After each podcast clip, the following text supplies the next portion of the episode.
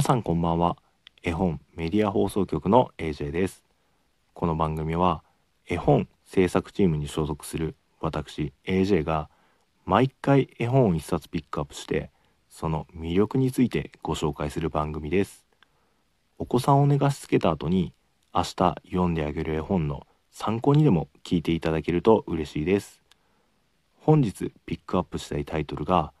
2000冊以上の絵本が無料で読み放題の絵本広場というサービスから秘密銀行という絵本をご紹介します。この絵本は大きな豚の貯金箱が主人公になっていてしかもただの貯金箱じゃなくて生きてる豚さんなんですよ。先ほどから貯金とは言ってるんですけど実は貯めるのはお金じゃなくて秘密を貯める秘密銀行になっています。老若男女果ては動物やロボットまでがこの豚の貯金箱の背中にある穴。貯金箱ってあの背中にお金入れる穴あるじゃないですか。まさにそこなんですけれども、みんなそれぞれが微笑ましい秘密のエピソードをささやいていきます。街中のみんなから大人気の秘密金庫はついに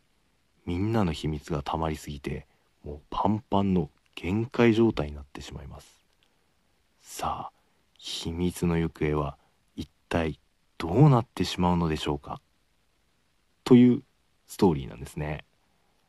で話も面白いんですけれどもまああのイラストについても私だけかもしれないんですけれども絵の雰囲気が心なしかエリック・カールさんの「パパお月様と」ってに近しいようなイメージに感じて私が子供の頃に好きだった絵本の面影というのを感じてとっても楽しく読ませていただきました。最後に著者の方をご紹介します。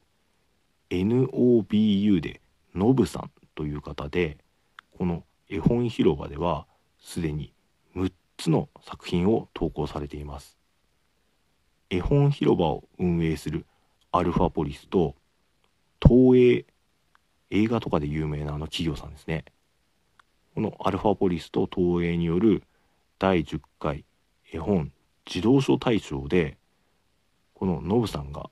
手掛けた「夢レスキュー」という絵本がなんと大賞を受賞したりと実績を積み重ねられている絵本作家さんです。